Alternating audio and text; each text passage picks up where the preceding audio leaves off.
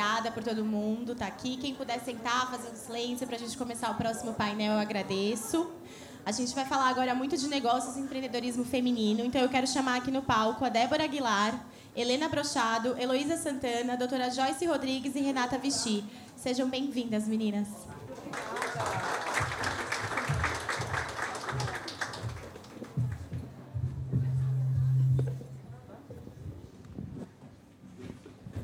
Faltou a Elo.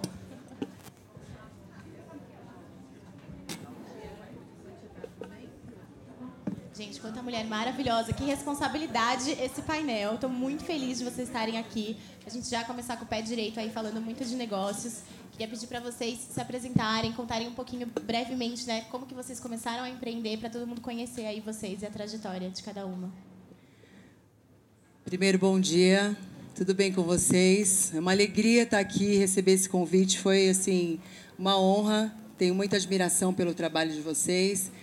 Bom, meu nome é Débora Aguilar, eu tenho, sou jornalista, publicitária, empresária, sou fundadora de uma plataforma de conexões e negócios chamada Lady Diamond, que também sou presidente dessa plataforma.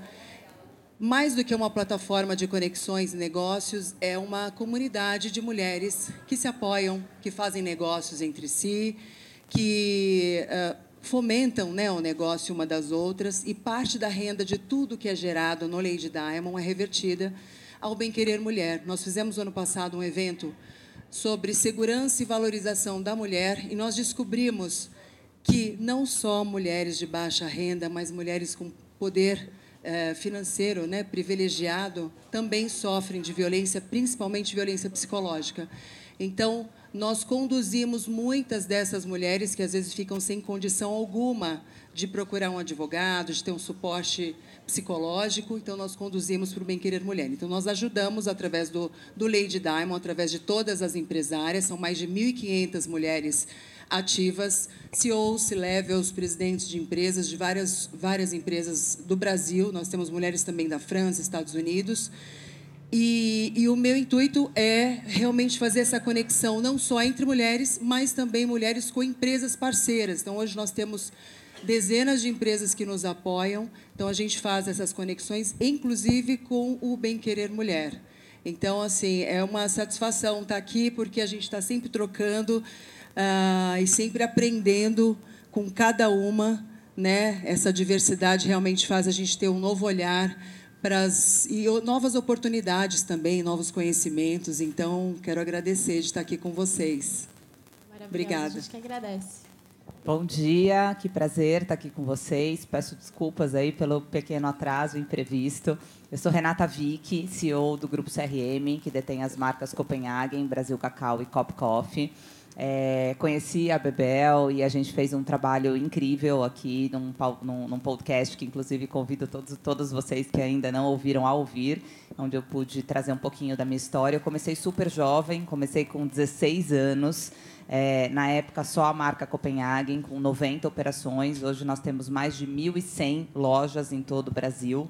É, dobramos o tamanho da nossa companhia em três anos e, recentemente, agora, mês passado, fizemos um grande deal, passamos a fazer parte do grupo Nestlé, o que, para mim, é uma grande honra, uma grande satisfação é, ver esse caminho tão promissor é, de crescimento pela frente. É, fico muito contente de ver as nossas sacolinhas vermelhas por aí. Espero que vocês tenham momentos gostosos, doces. O nosso propósito é sempre tornar o comum extraordinário, então que o dia de hoje também seja um dia de muito aprendizado, de muito compartilhamento e de muita doçura também, né? Estamos aqui com tantas mulheres incríveis, que a gente possa inspirar um pouquinho vocês.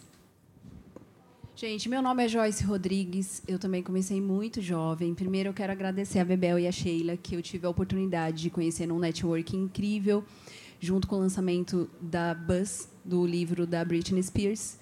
E esse, o meu caminhar foi com catorze anos de idade, eu sou apaixonada por desenvolver cosméticos, e foi aos vinte anos que eu virei empreendedora. E não é fácil, né? Você ser jovem, mulher e empreendedora e ter a sua voz é, dentro de uma companhia.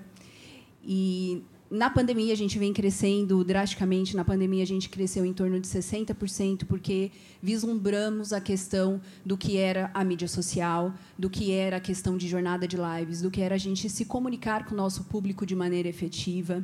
Então, a cada ano, a gente tem agora, após pandemia, um crescimento de vinte por cento, vinte e um por cento, que hoje, né, dentro de uma realidade política, não é real. Então, a gente se torna muito forte é, em questões do Grupo Mezzo. É, o Grupo Mezzo hoje tem três vertentes. Tem a Mezzo Dermocosmética, que é a nossa raiz, daquilo que a gente nasceu. Tem a Mezzo Nutrition, que é a parte de suplementação, onde a gente realmente identificou que hoje o mercado é in-out e não apenas tópico. E a parte farmacêutica, que é a minha raiz, onde a gente vê a questão de o quanto a parte de harmonização facial hoje está enraizado dentro da área da estética. Então, meu muito obrigada a todos vocês. Espero, de fato, poder contribuir, né, um pouquinho com o lado empreendedor dessa jornada incrível, com várias mulheres aqui, que cada uma, né, tem uma vertente de um negócio. E é isso. Meu muito obrigada. Só para complementar, a gente, dentro da bag tem um lip da marca da Joyce para vocês conhecerem. É ótimo. E detalhe, esse lip ele tem uma história por trás, né? A Buzz Editora, que é uma editora que eu sou apaixonada, uma editora jovem e, ao mesmo tempo, inovadora, disruptiva, que tem uma questão de leitura muito fácil, né, para o leitor. É, quando eles me convidaram, eles me convidaram com o propósito de agregar, né, um co-brand no lançamento da Britney, que era pop, que era uma questão de deixa ela falar, dar voz às mulheres. Então, não é simplesmente um lip, é um lip com tratamento, que é a nossa raiz, a nossa vertente científica, mas é a voz das mulheres que precisam realmente deixar elas falar. Então, por isso que ela é tão importante para nós e por isso que nós escolhemos estar aí nessas ecobags. Muito bom a gente poder entender o propósito que tem por detrás de cada marca e por detrás de cada uma daqui. Gente, obrigada pela oportunidade. Conheci também as meninas fazendo um podcast com elas, que ainda não foi ao ar.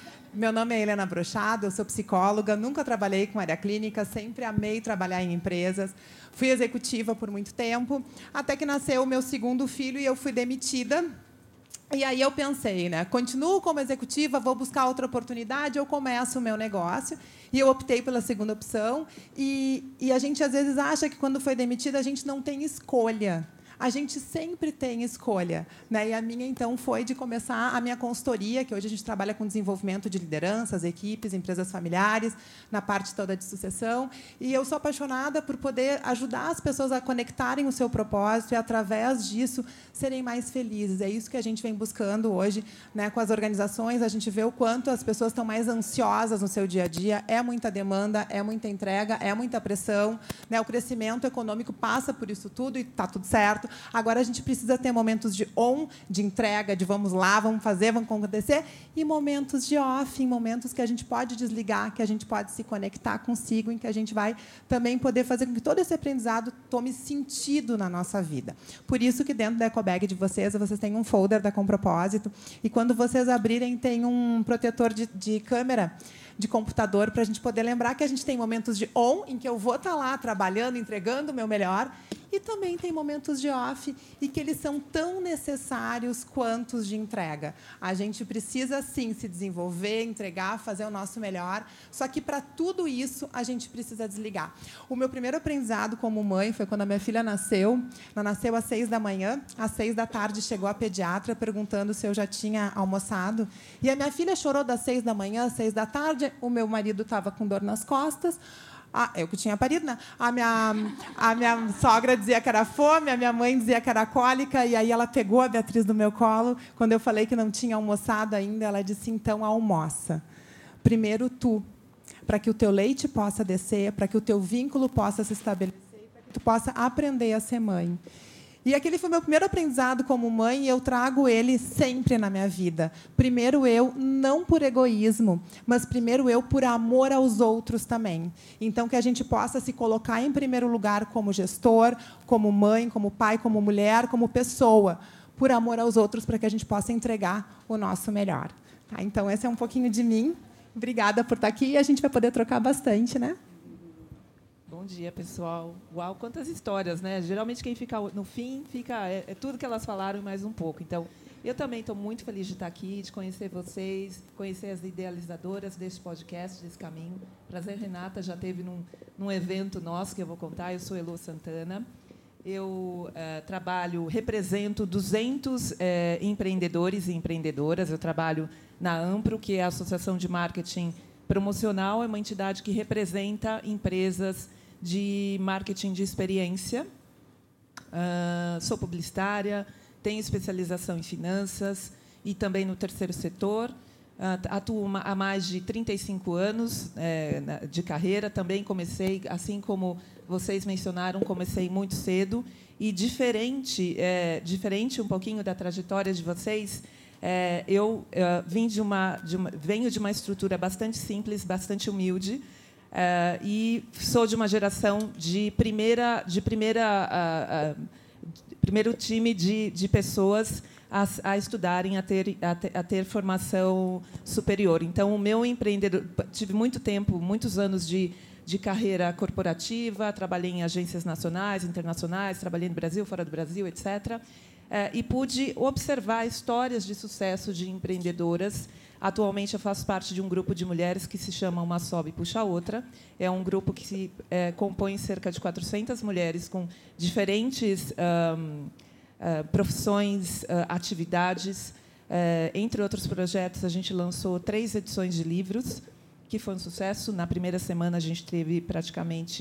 Já éramos best-seller, é, é, é, a obra...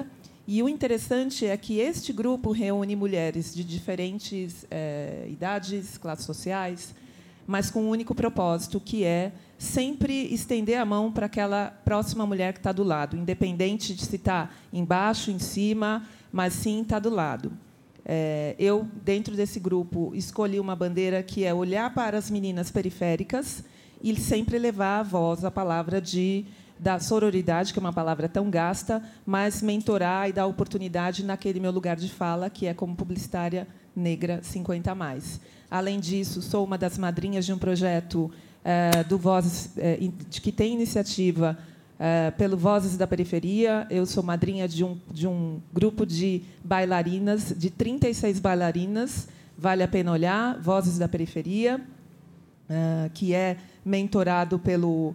pelo eh, Gerando Falcões, nosso querido Edu Lira. E estou aqui muito feliz para conversar com vocês, ouvir de vocês e aprender com vocês.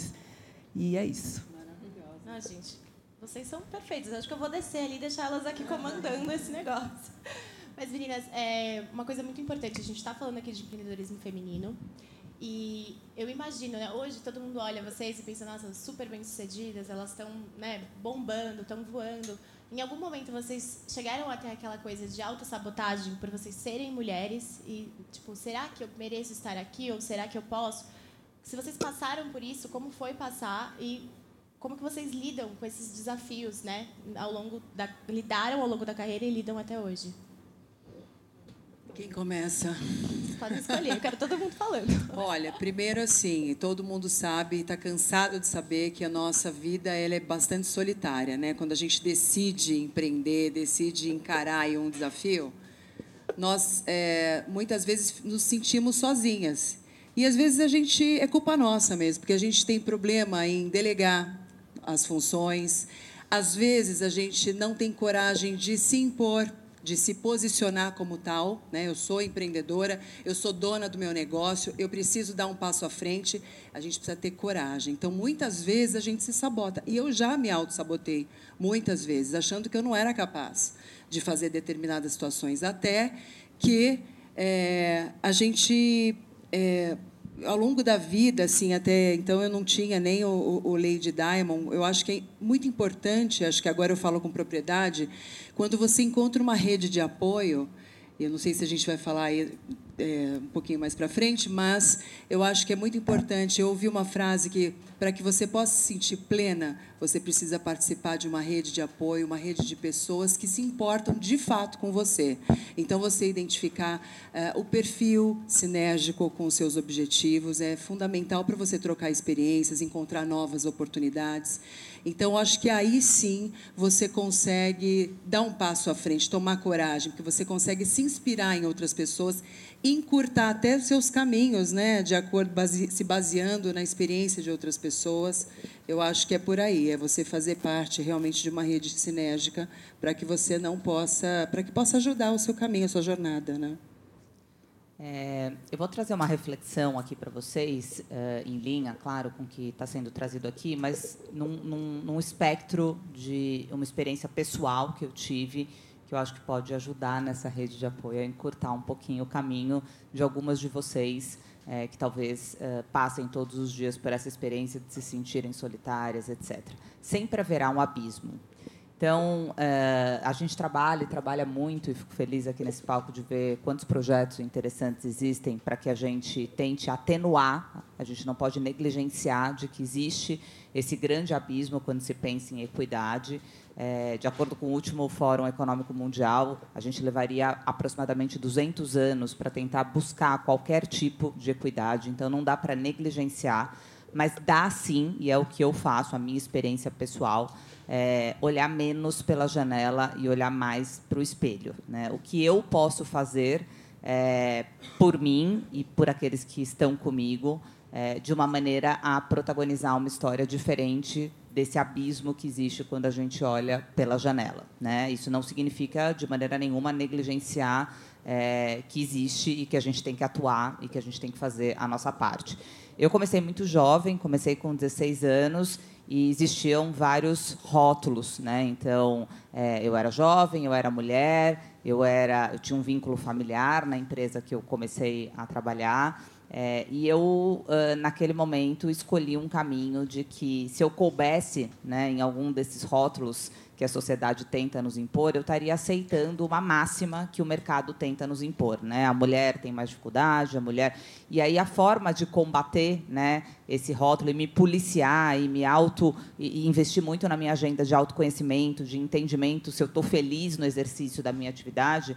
É, eu usei uma característica muito proeminente que eu tenho, que é a obstinação por entrega de resultado. Então, o meu juiz, né, de todos os dias era acordar e saber se eu era a melhor pessoa para aquela companhia pelos resultados, e não só os financeiros, mas em termos de cultura, né, do que eu estava trazendo para um ambiente mais promissor de desenvolvimento, de retenção de talentos, e também, sem dúvida nenhuma, os resultados financeiros, de maneira que, para a companhia, fosse o melhor caminho e, para mim, na minha realização dos meus objetivos, também eu estivesse uh, andando em sinergia com aquilo que eu buscava. Então, de uma forma um pouco mais pragmática, porque é um tema denso, né? É um tema que, que, que pode abrir aqui uma série de variáveis.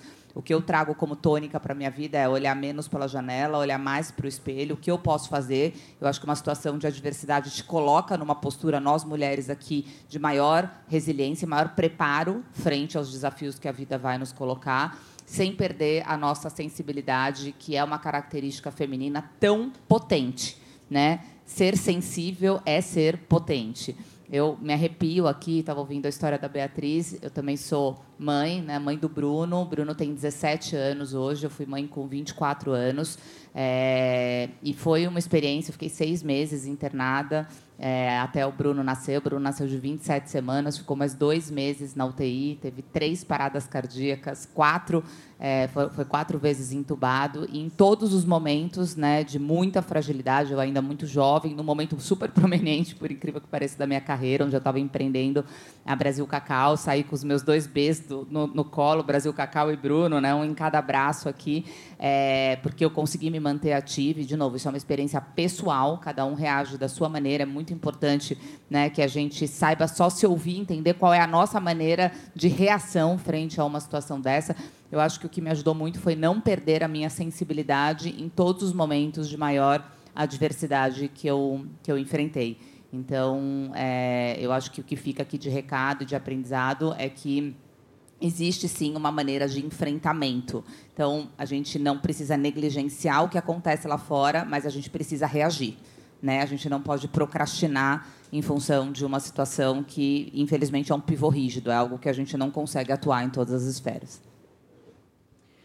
Bom, você não está sozinha nessa, porque eu também venho de família simples, sou a primeira a ter feito faculdade.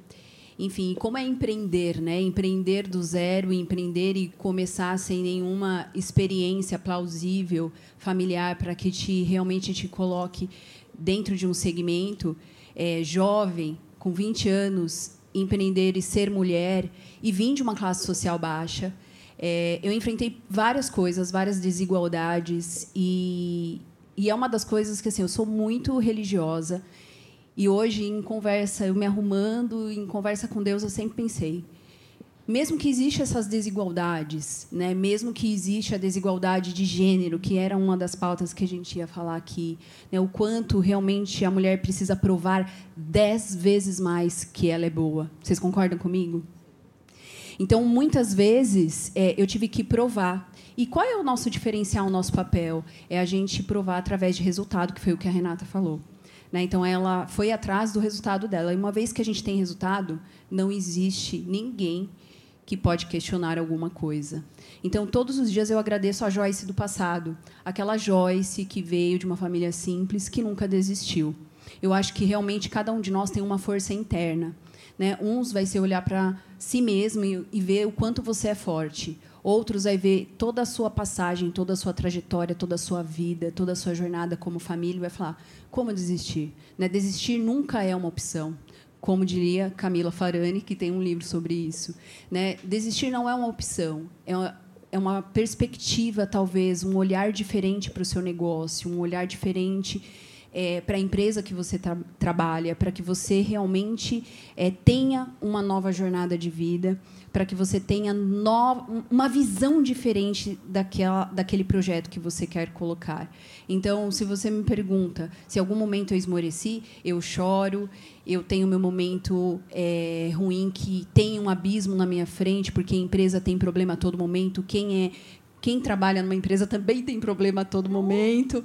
Né? Então, assim, o que fazer? Né? Onde se apegar? Se apegar nas nossas raízes. A gente nunca pode esquecer de onde a gente veio, independente da classe social que a gente vive hoje. Eu acho que isso é muito importante. E uma das vertentes principais, a gente é acreditar em um Deus independente de religião. Mas essa energia que nos cercam, essa energia que nos dá realmente uma vitalidade bruta da gente seguir em frente num mundo com tantas dificuldades, né, que a gente precisa passar, e ainda mais sendo mulher. A síndrome da impostora, ela existe e ela nos acompanha há muito tempo, né? Eu acho que quem teve a oportunidade de assistir a palestra anterior, né, da Marcela, ela trouxe, né, a questão do dar, dar o quê? Quando a gente tem a primeira relação sexual, enfim, e o quanto isso também é dar o poder ao outro, na, trazendo a fala dela. E, e eu acho que no nosso dia a dia, o que me ajuda muito, eu tive sorte de ter duas avós maravilhosas. Eu tinha uma avó que dormia com uma espingarda embaixo da cama e, quando as raposas chegavam para comer as uvinhas lá dela, que ela cuidava, ela pegava aquela espingarda e dizia para o meu avô, eu vou matar, tu não vai? Ele dizia, eu estou dormindo. Ela pegava a espingarda, ia lá, matava a raposa, deixava penduradinho para ele ver que ela tinha matado, voltava e dormia. Né? Então, eu acho que a gente também lembrar que a gente hoje está conquistando esse espaço graças a essas avós, a essas mães, a essas bisavós, que também, imagina naquela época a dificuldade que era, né? E hoje a gente está tendo uma condição muito melhor uh, uh, de, de poder se posicionar, de poder trabalhar, de poder uh, fazer aquilo que a gente acredita. Mas, sim, às vezes eu chego em casa de noite e vou servir o meu marido e os meus filhos, e eu gosto disso. E eu penso, será que as pessoas imaginam que a gente também faz isso? Estou aqui esquentando a comida, estou faceira, né? Boto na bandejinha de cada um. De manhã, uma das coisas que eu faço sempre é fazer o lanche da escola deles, e isso eu não abro mão, porque, às vezes, eu não consigo levar, não consigo buscar, sei lá onde é que eu vou estar, onde é que eles vão estar. Então, termos momentos de conexão com aquilo que é essencial para nós. A gente não vai conseguir fazer tudo. Do que, que a gente não abre mão? Do que, que a gente não abre mão na nossa vida pessoal? Do que, que a gente não abre mão na nossa vida profissional? Dar o feedback para o nosso colaborador, estar junto com eles, ajudar num plano de ação que, daqui a pouco, para ele é muito complexo e para nós é muito simples. Então, quais são os nossos momentos de contato em que a gente faz a diferença na vida das pessoas. E, e aí eu acho que isso me ajuda a eu conseguir achar a força para seguir. Né? Porque, sim, tem dias que a gente está cansado, que a gente diz assim, mas como é que eu vou conseguir dar conta disso tudo? E, e, sim, a gente recebe críticas. O meu marido mega me ajuda, me apoia, mas outro dia eu fiz um post que eu estava muito feliz. Ele disse assim, acho que ali tu exageraste. Eu digo, mas aonde? Por quê? Me diz. Né? Tu não faria? Não. Depois é, já fiz, agora já foi. E, e a gente poder dizer isso, olha, né? Tá junto, não quer? Qual, qual é o nosso papel? Então, conversar me ajuda bastante, ter essa rede de apoio, né? uh, uh, com quem a gente está crescendo, com quem que eu posso contar nesse, nesse desenvolvimento todo, quem é que vai me ajudar? Eu não preciso estar sozinha. Né? É importante a gente olhar no espelho e saber o que é, que é meu, não olhar para fora para não se comparar e lembrar que a gente não está sozinha nessa jornada. Quem são as pessoas que podem me apoiar, que podem, na, na, na, na Lady, de estar junto com essa mulherada que muitas vezes se perde no meio do caminho, porque sozinho, gente, o ser humano é muito frágil. A gente só chegou onde a gente está hoje em termos de sociedade porque a gente trabalha de forma coletiva. Né? A, a gente sozinho se perde, a gente A gente não tem unha forte, a gente não tem dente forte, a gente quebra. Então, assim, a gente poder ter, né, quando uma sobe, puxa a outra, quando a gente poder estar aqui trocando, nos faz com que a gente tenha, talvez, muito mais força para ir além. Porque momentos difíceis a gente vai ter, vai ter um momento que a gente não sabe para que lado ir, vai ter um momento que a gente está lá esquentando a comida no micro para um filho, diz assim, será que as pessoas imaginam que eu faço isso? Faço também, e está tudo bem, porque isso é importante para mim. Talvez para outra pessoa não seja, e está tudo bem. Então, quais são as nossas escolhas? E elas nos empoderam para que a gente possa ir além. Essa é a minha perspectiva, e, sim, às vezes a gente se sente bem perdido, e é onde eu me ajudo, são nessas redes, lembrando da avó com a espingarda. O que a minha avó faria agora? Dava uns tiros? Vamos dar uns tiros e vamos resolver o pepino, né? Sem tiros, gente, por favor. O Ibama agradece, mas eu entendo a sua avó. Gente, mas eu, ela eu cuidava tenho... o tempo inteiro da parreira azuvinha lá dela. Pois é.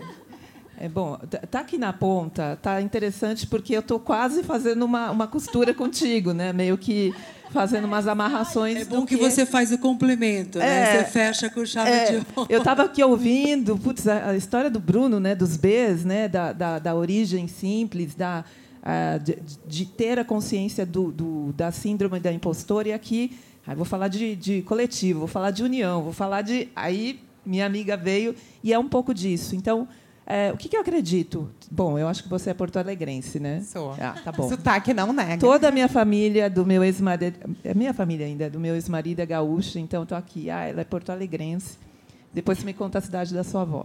E... Santana do Livramento, fronteira com o Uruguai. Sim, conheço. E, e, e hoje de manhã eu estava lendo um perfil da Paty Pontalti, que é uma gaúcha que fala uma mulher... muito divertida, muito legal, é que ela traz assuntos bem interessantes sobre, sobre a mulher, né? E, a, e, e recentemente a figura dela está meio, meio opaca, porque ela é namorada do Nelson Mota, então ela fala muito Nelsinho tal, e enfim, mas está tudo certo, uma amiga querida. E o, o post dela de hoje de manhã é, é deixe-lhe que surte, que é um pouco disso. Então ela listou tudo que ela tinha que fazer ontem, várias, várias coisas entre atividades pessoais e profissionais e cuidar da filha da Clarinha. E aí ela falou, gente, eu acho que eu vou ter um troço, vou ter um negócio. E ela disse, eu vou parar, vou parar para simplesmente vou deixar de fazer metade das minhas coisas e vou dar uma descansadinha aqui. Se precisar, eu vou dar uma surtadinha e depois eu volto e vai estar tudo bem. Tá bom, qual que é a conexão com a, com a pergunta aqui? Eu acho que é sobre isso, né? Então, quando a gente começa, pelo, pelo menos para mim, a ter esse sintoma, né, de, puxa, não vai dar certo, ou talvez eu não seja competente, capaz, hábil para desenvolver ou para atravessar essa situação, eu penso na minha avó, no caso da minha mãe, que foi uma guerreira, nas mulheres que estão, principalmente nas mulheres que estão no meu entorno, é, e na consciência de que, se não der certo, com muita responsabilidade, está tudo bem. Né? Então, tá, tá, tá tudo certo. Isso com bastante responsabilidade. E, óbvio, que é, falar da, da, da síndrome da impostora requer, inclusive, assim, aonde está faltando, é, qual é o ponto de insegurança, qual é o gatilho que traz, o que está faltando? Está faltando conteúdo? Está faltando é, é, atributo, está faltando equilíbrio emocional, está faltando dividir essa circunstância com alguém, então passa também por um, por um processo de, de reflexão, de maturidade, de consciência e seguir os passos aí da Paty, que é para, surta, vai em frente, né? Posso, é sobre posso isso. Só complementar um ponto que eu acho muito legal aqui, para a gente tentar é, sair daqui com algumas, talvez, é, lições de casa é, para cada um de nós. A gente tem uma responsabilidade muito grande, esse painel está, sem dúvida nenhuma, inspirando a gente em relação a isso, sobre ser mais vocal. Ou seja, quando nós aqui trazemos as nossas histórias, é como se, para vocês, esses exemplos estivessem aterrizando, né? Eu tô, tô, sou muito observadora e eu estou vendo aqui as carinhas assim, né? Nossa, é isso que acontece, é assim que eu me sinto. Estou emocionada de ver aqui, né, mãos dadas e sentindo essa emoção à flor da pele. Então, poder falar é algo tão simples é, e que a gente exercita muito pouco, ser vocal, né?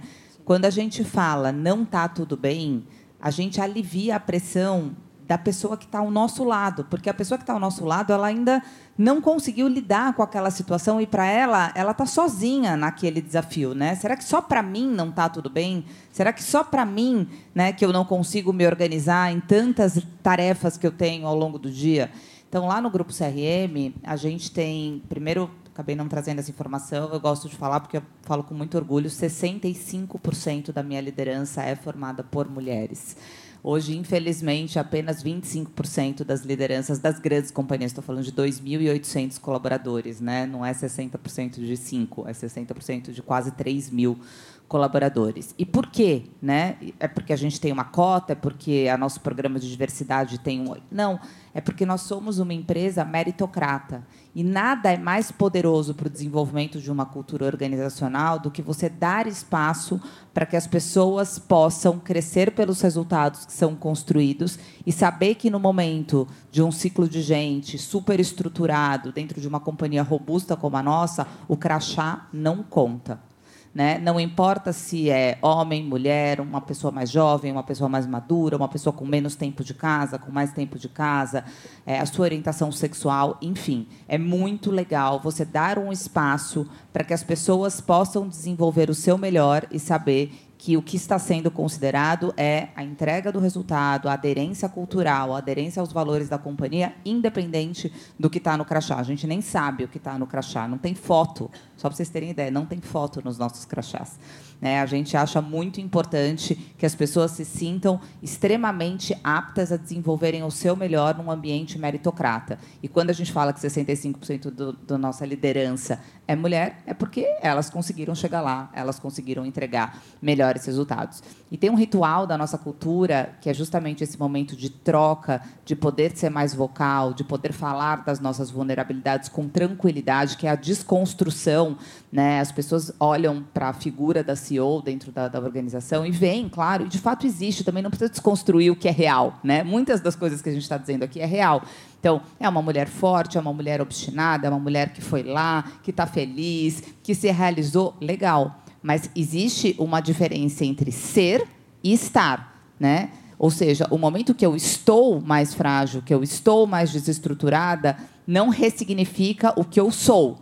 Né? Eu sou uma pessoa que venceu, eu sou uma pessoa feliz, eu sou uma pessoa forte, mas em algum momento eu posso estar mais vulnerável, mais fragilizada, precisando mais da minha rede de apoio. E tudo bem, é transitório, é situacional. Então, a gente tem um momento que chama café e prosa, literalmente café e prosa, cafezinho com chocolate, claro, delicioso, mas que a gente chama os colaboradores para conversar comigo, para falar desses momentos de desconstrução.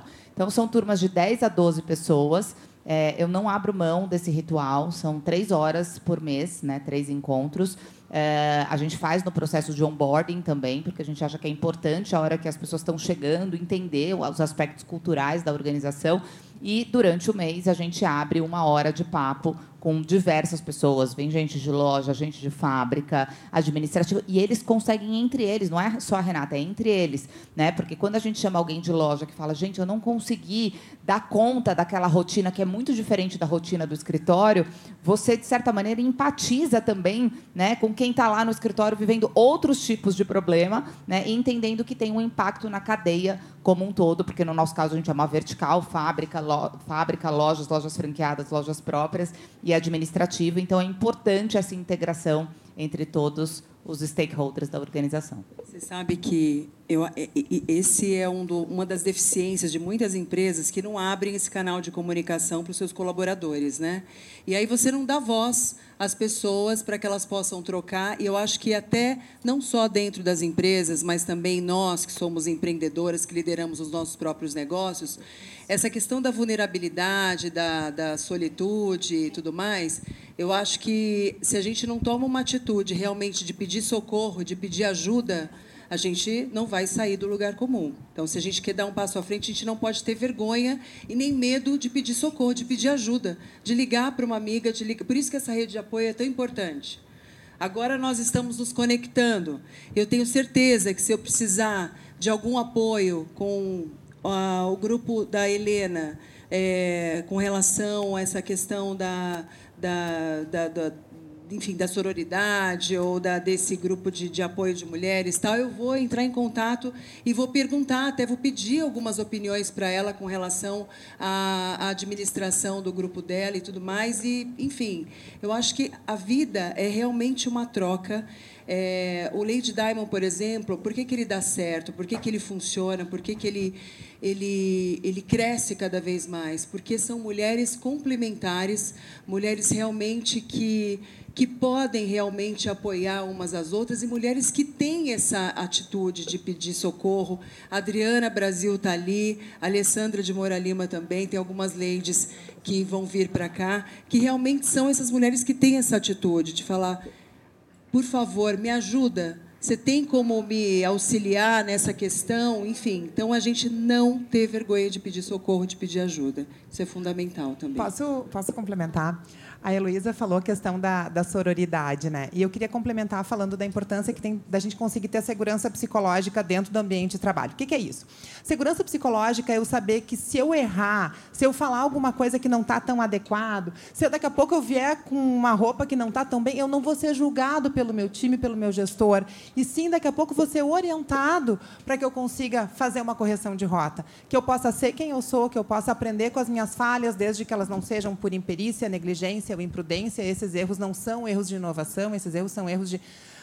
Enfim, que não é o que a gente quer dentro de uma organização, mas a segurança psicológica, ela passa, sim, por essa escuta, por eu poder dizer que hoje eu não estou legal, hoje eu preciso de um apoio, hoje eu, eu, eu vou precisar sair mais cedo. Eu lembro quando eu fui fazer meu vestido de casamento, que eu fiz aqui em São Paulo, eu trabalhava lá e aqui, e eu cheguei para a minha gestora e disse: eu preciso fugir da empresa três, dias, três tardes para conseguir escolher o vestido e fazer. E tarará. Aí a minha diretora me olhou e disse assim: por que que tu precisa fugir? Eu digo: porque é em horário de trabalho. E aí ela me disse: tem algo mais importante para ti esse ano do que o teu casamento? Aí dizer para a tua diretora que não, que era o casamento, foi difícil. Eu digo: olha, enfim, né? Uh, mas o meu casamento é algo muito importante. Ela disse: Helena, tu trabalha tanto, tu te dedica tanto, e, e tu já está num cargo de gestão que nem ponto tu bate para ganhar hora extra. Então, assim, ó, vai, mas não vai fugida, vai realizar um sonho teu. E amanhã a gente continua a nossa história. Aquilo me deu uma permissão de eu poder ir fazer algo que, para mim, era importante. Quanto custa para a organização uma tarde? Versus a motivação que eu voltei no outro dia, feliz, que eu tinha comprado meu vestido de casamento, que eu estava mexendo o máximo, não sei o quê. E a empresa me permitiu isso. Que a gente não precisa botar um atestado, que eu não precise mentir. Que eu não... Então, a gente conseguir ter essa conexão, e também com a nossa família, né? Com a nossa mãe, com a nossa... enfim, com as pessoas que são importantes da gente.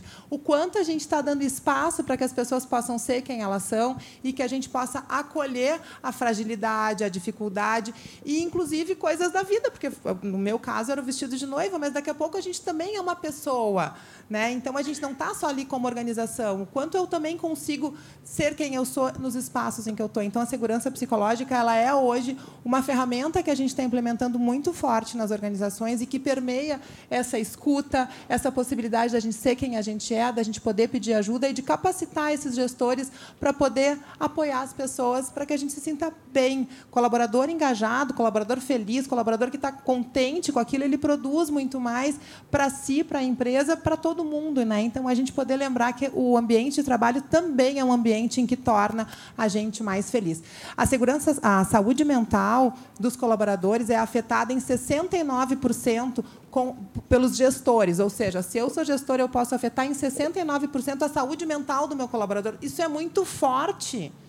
O quanto a gente também está desenvolvendo, né, para isso tudo. E nisso as mulheres têm uma sensibilidade, né, Renata, que nos ajuda a, a poder ter essa escuta mais qualificada, essa empatia. Então, sim, a mulherada, a gente e já quando, vem mais chipada com e quando isso. Quando você se antecipa, eu acho que a gente chega a noventa por cento. Oh! Não é verdade? Porque, imagina, ela teve...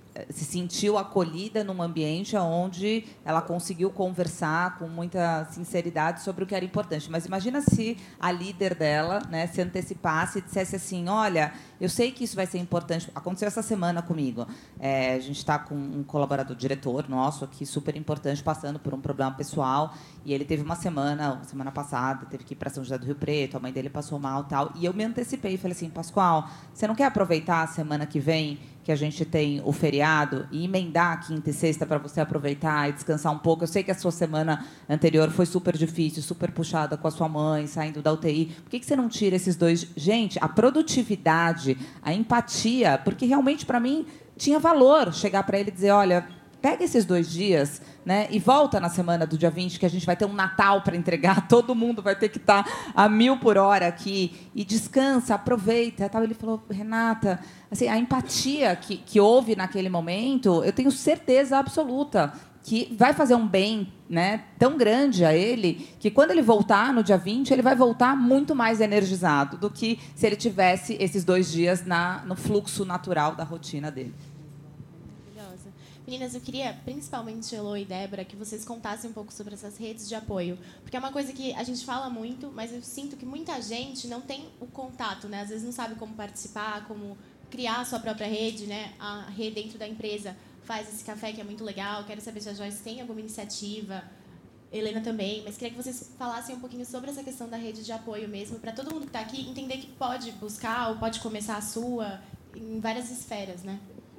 Bom, primeiro, eh, eu sou, eu trabalhei em T V durante muitos anos, trabalhei também, eh, enfim, em vários, vários segmentos, trabalhei com política também, mas na área de, de comunicação, né?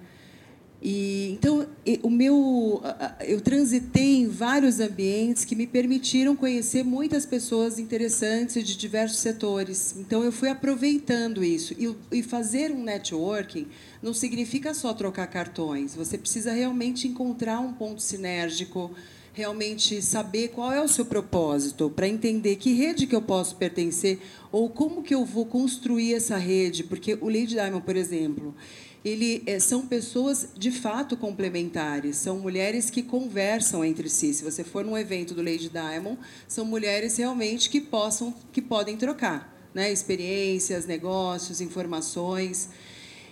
Então, é, primeiro, assim, ah, quando você faz contato com alguém, você tem que aproveitar a tecnologia em nosso favor.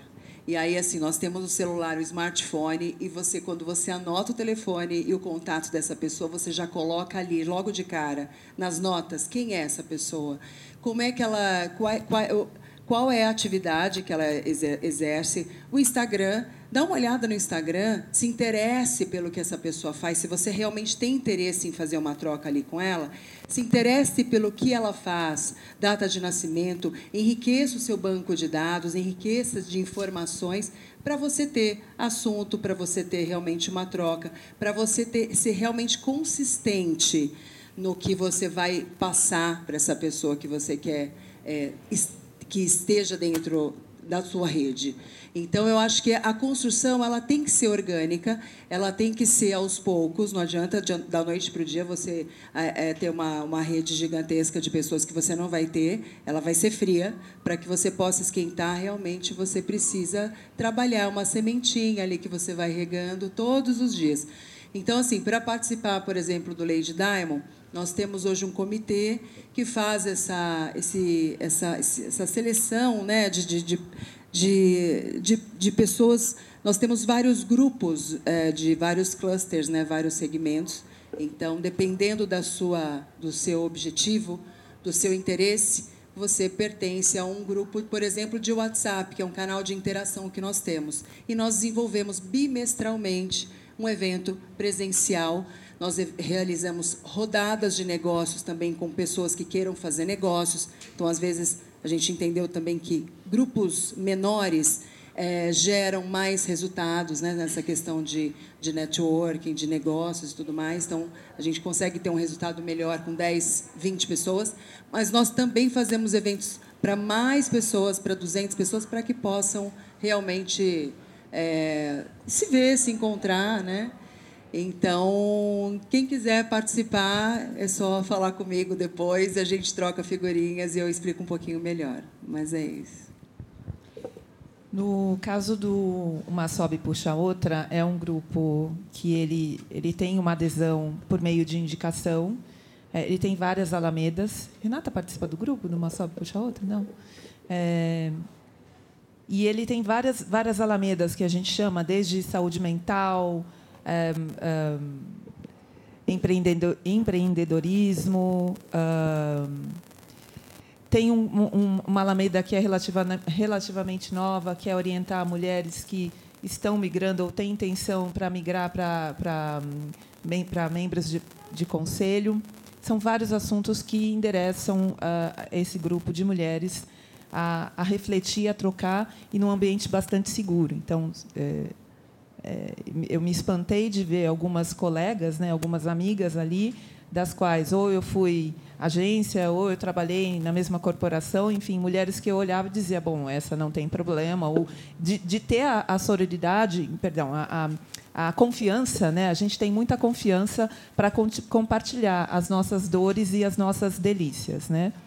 Eu faço parte também de um grupo, acabei de sair, acabei de, de me formar, de ganhar o meu diploma, de uma ação afirmativa que se chama Conselheiras C cento e um, que ela tem uma missão, essa ação tem uma missão de incluir mulheres pretas e indígenas em empresas, no, no, no corpo de, de conselhos, de, de, nos corpos de conselhos de empresas, e foi uma troca espetacular, foi uma turma es, es, muito, muito, muito, muito importante, muito essencial, muito, muito inesquecível, eu diria, porque, de novo, um grupo que traz ali como ponto de partida os interesses eh, profissionais corporativos, e, ao longo dos cinco meses de capacitação, a gente foi ali trocando, compartilhando eh, experiências, necessidades, oportunidades e dicas, inclusive, para que nós estejamos dentro dos, dos membros de, de conselho, né? Fico muito feliz com o dado que a Renata traz, de sessenta e cinco por cento,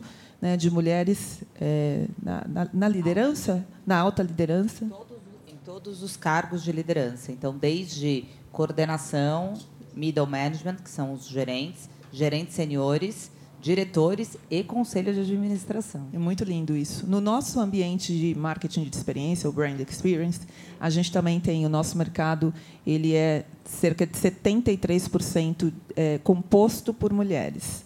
mulheres eh, eh, donas de, de empresas, das suas agências, ou num cargo, de, numa posição de liderança, como associada ou diretora-geral. Isso é um orgulho. Eu gosto muito de, de trazer esse número, escapando um pouquinho da sua pergunta, que é como fazer parte de um grupo, né? Que não deixa também de ser um grupo quando a gente fala de entidade de associação. Mas, basicamente, o sucesso desses grupos que eu participo, eu diria, sucesso não, a palavra é confiança.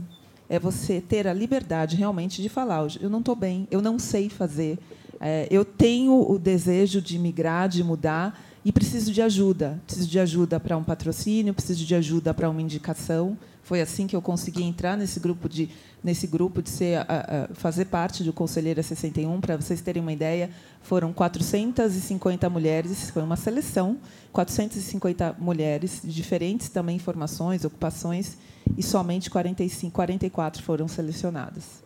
Né? Um grupo que tem por trás é, marcas fortes como K P M G, Oliver Press e outras mais, I B G C. Então, foi uma honra fazer parte, né? Ser mentorada, ser, ter o conhecimento, ser escolhida. Né? E, e é isso. É, falando, um pouquinho, falando um pouco do Grupo Mezzo, né? Estava perguntando agora para a Renata, atrás dos bastidores, quantos anos tem a Copenhagen mesmo? É, a Mezzo é, ela tem quinze anos, é uma empresa super jovem, é, bebê, eu diria. É, nós temos dez por cento do que a Renata tem em colaboradores, mas a nossa liderança acaba sendo também a questão mais feminina, não por questão de a parte feminista, mas questão de resultado, que foi uma das coisas que eu falei em primeiro, né? Quando a pessoa traz resultado, realmente é inquestionável. É, como a empresa é muito jovem, é, nós temos é, uma forma de trabalhar um pouco peculiar, né? De uma empresa tradicional. Então, tudo é muito aberto, eu trabalho com a mesa aberta, eu não tenho sala, eu gosto de me comunicar com todas as pessoas, de todos os departamentos. Quando nós temos um, um, um novo case para a gente trabalhar, um novo projeto, eu sou uma pessoa que eu gosto de escutar pessoas de formas diferentes, então, segmentos diferentes. Então, marketing, a parte comercial, eu gosto de ouvir. Daí, muitas vezes, eu já fui deparada é, com a parte de diretoria, mas por que, que você quer saber dessas pessoas se é você que tem o poder da decisão? Eu falei, porque elas me ensinam todos os dias, né? Através das ideias, que muitas vezes a gente acha que é uma besteira eu dar a minha voz, a gente consegue modificar aquela ideia e ela fica muito melhor. Então, eu acredito muito na questão, realmente, da comunidade. As pessoas, elas trabalham juntos, né? A empresa, ela tem o seu sucesso devido a todos os colaboradores em todas as instâncias, né? Não é só questão de gerência, diretoria. Todo mundo faz o seu papel. E, quando ele é, ele é feito bem feito, o sucesso é notório, né, da marca. Então, eu diria esse papel. E nós também temos um papel no mercado, né, um mercado de pegar na mão das pessoas com quem a gente trabalha. Então, eu me disponibilizo para elas quase que mensalmente. Eu faço live de ensinamento. O meu papel é bem farmacêutico, bioquímico. Eu amo molécula. Eu adoro esse meio. Então, eu gosto de ensinar. Eu tenho uma vertente muito científica e, e dou aula sobre isso, né? Muito menos de empreendedorismo, é muito mais técnico as minhas palestras. E é isso. Eu tenho um instituto que ele está adormecido, mas era um instituto que a gente levava para entidades carentes a questão da estética, né? Hoje tem a questão... É, lembra do projeto Tesourinha? Lá do passado, a gente tinha isso muito forte em Barueri, né? Na proxim, nas proximidades da região de Alphaville. É, que era trabalhar com, com essas mulheres. Então, eu vejo que o meu papel na sociedade, é, eu falo que assim, eu trabalho com muito amor, não é só sobre dinheiro, é o quanto eu posso impactar as pessoas do meu segmento, né? Eu trabalho com estética, fisioterapia, biomédicos, então eu tento ao máximo me doar para eles em questão de conhecimento, o quanto eu posso contribuir para esse mercado, o quanto eu posso contribuir dentro da minha área e deixar a minha marca.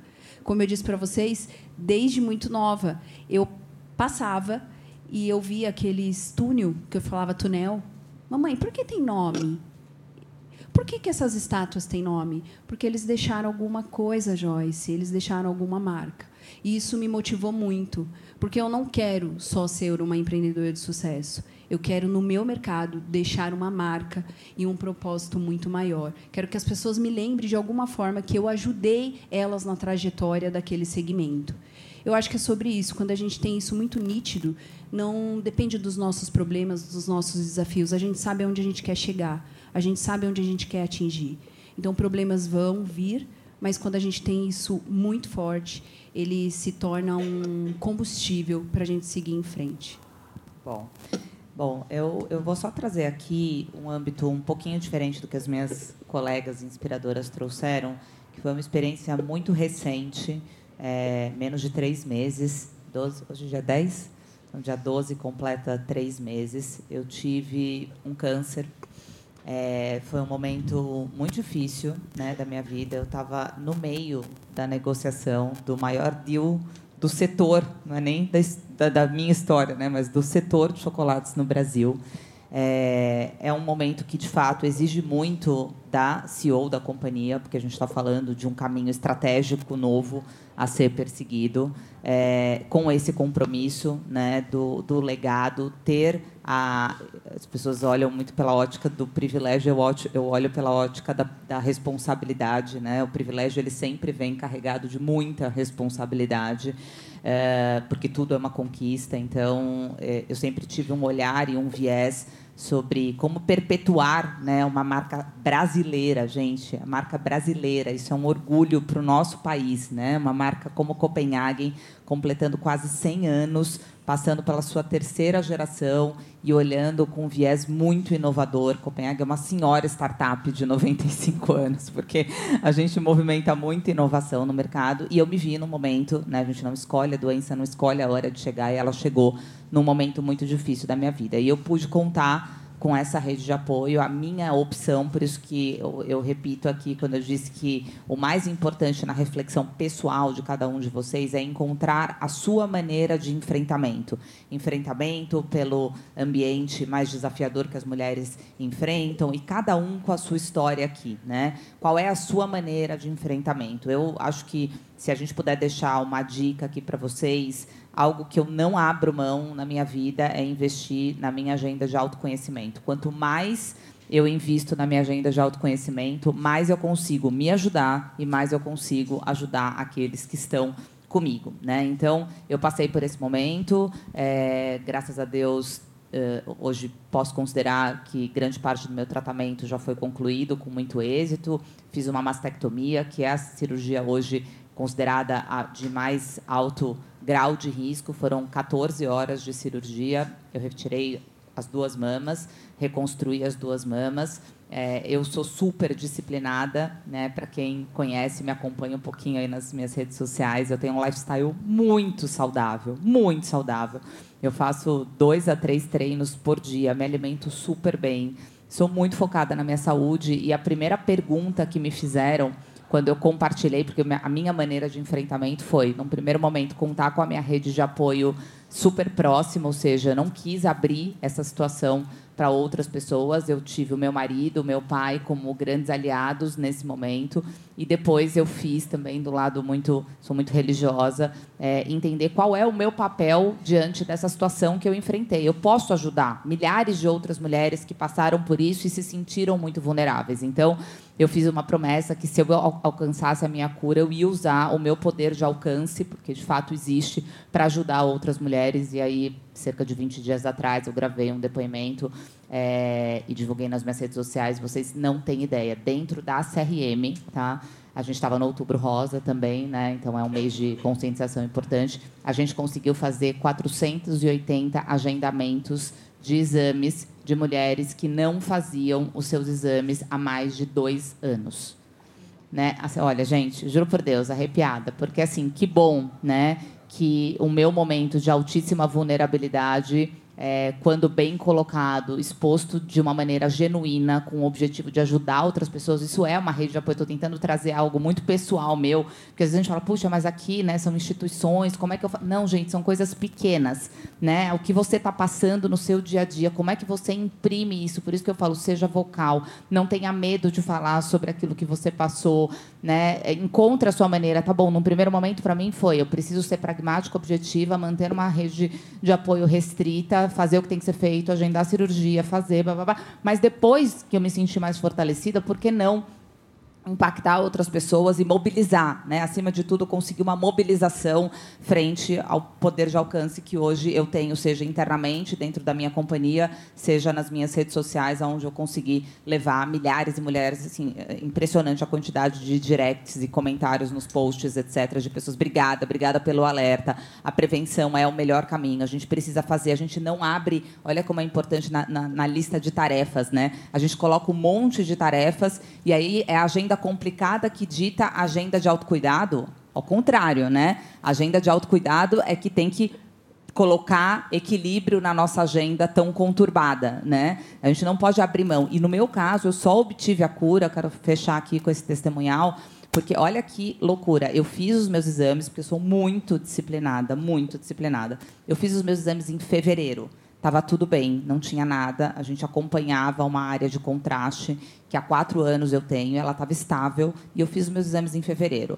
É, a minha rotina era de seis em seis meses e não anual, porque existia uma área de contraste. Então, a mim, o meu protocolo era um acompanhamento com uma periodicidade menor, ou seja, de seis em seis meses. O sexto mês cairia no meio de uma viagem que eu faria. Eu liguei para a minha médica e disse, não quero fazer depois, quero fazer antes.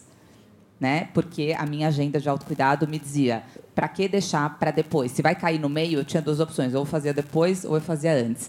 E eu antecipei esse exame. Quando eu antecipei esse exame, eu já tinha um câncer nível três. Né? De fevereiro a junho.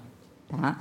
Então, era para eu fazer no final de julho, começo de agosto, eu antecipei, né, e descobri. Então, é, você imagina se eu já, ah, não, vou viajar, tá? Depois aí entrou o deal da Nestlé, a gente tocando, trabalhando até quatro horas da manhã. Todo eu, dia. Você entendeu? E aí você não vai fazendo, não vai fazendo, não vai fazendo. Mas um mês poderia ter sido muito danoso para mim. Eu agendei a cirurgia em dez dias. Né? Cancelei minha viagem, fiz a cirurgia, fiz o tratamento, etcétera. Então, graças a Deus, né, eu coloquei ali um hands-up de é inegociável. Se eu tenho um compromisso no meio do meu, da minha agenda, vamos antecipar e não deixar para depois. E, graças a Deus, isso me ajudou muito no meu tratamento. Então, não negociem aquilo que é importante na agenda de autocuidado de vocês. Isso é rede de apoio também. Né? Isso é uma maneira da gente ajudar as pessoas, lembrar, né? Como é que você está? Você está fazendo isso? Você lembra que você combinou, que você fez um compromisso, que você ia almoçar uma vez por semana com seu filho? Como é que está esse compromisso que você, que você assumiu com você? Você está fazendo, ah, essa semana não deu porque eu tinha reunião, essa semana não deu porque eu fui viajar, essa semana não deu. A gente sempre vai encontrando maneiras de não cumprir com os nossos combinados. Então, ser vigilante em relação aos nossos combinados, daquilo que a gente estabeleceu como prioridade, é muito importante. Quando a gente... E quando a gente tem uma médica ainda que fica puxando a sua orelha, como a minha médica ali, neurologista, oncológica também, e nós descobrimos, né, há um mês também, um nódulo no meu seio, nível três, e eu digo assim, eu estou sorrindo hoje aqui, estou bem, porque eu estou sendo bem assistida pela minha médica, faremos uma cirurgia para tirar, se Deus quiser, mas é isso, é a gente sempre se cuidar, pensar na nossa saúde em primeiro lugar. A gente tinha alguns planos profissionais, a gente deu uma regredida um pouquinho, né, doutora? Mas a gente, curando isso, a gente, a gente vai conseguir fazer uh, os nossos trabalhos aí, tocar. E, mas é que você disse, a rede de apoio ela não precisa ser nada muito mirabolante. Às vezes a sua irmã, às vezes uma amiga que está do teu lado, ela pode te... pode solucionar os seus problemas, ela pode encontrar uma solução para você, profissionalmente, pessoalmente, né? Então, a gente valorizar realmente essa rede que está ao nosso redor, que às vezes é muito mais efetiva do que você imagina. Gente, que potência vocês cinco, sério. Muito obrigada por vocês estarem aqui com a gente. Queria ficar o dia inteiro com vocês, mas a gente precisa finalizar. Muito obrigada mesmo, espero que todo mundo tenha gostado, gente. Vamos para o próximo.